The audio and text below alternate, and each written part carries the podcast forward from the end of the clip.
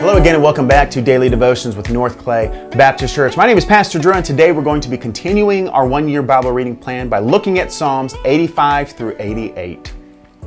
Now, starting in Psalm 85 this morning, Psalm 85 is a psalm of the sons of Korah, and this psalm is a community lament that is written after their return from the Babylonian exile. In this psalm, the people are experiencing God's displeasure because of their continued unfaithfulness. There is a recognition of their sin and their need for forgiveness and salvation. And the psalmist looks to God's prior acts of restoration and forgiveness and looks to God to restore his people to his favor once again.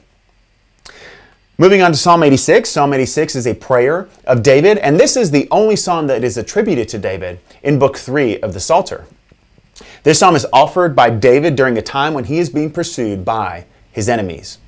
He prays that God would be gracious to him, recognizing that God owes him nothing, and that an answer to prayer would be on the basis of unmerited grace.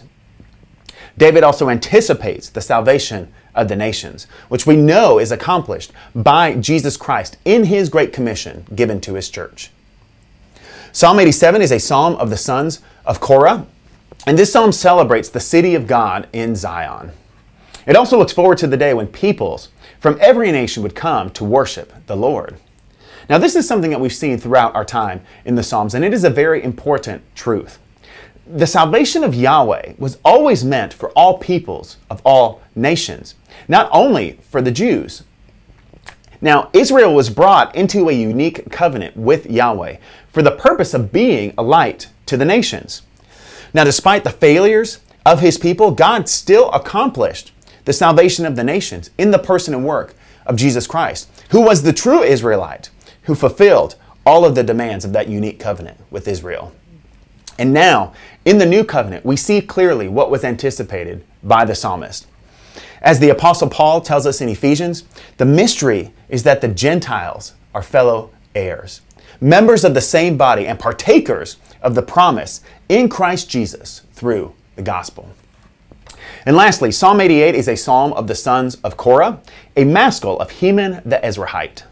Now, there is some debate as to who this Heman was.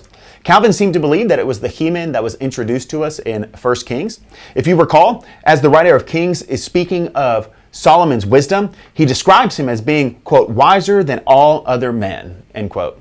And he mentions Heman by name as well as a few others.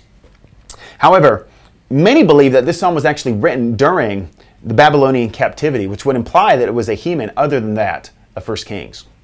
But in any case, we see that this psalm is a lament given from the individual perspective. Now, unlike many other psalms of lament, which offer a glimpse of hope and confidence in a future deliverance, this psalm is unique in that it offers no such confidence. However, in verses 6 and 14, the psalmist recognizes that this calamity has been brought about by the hand of Yahweh, implying that he recognizes that deliverance is also in Yahweh's hand. Now, although the psalmist is unsure of his deliverance, he still cries out to Yahweh, again implying his knowledge of God's ability to save.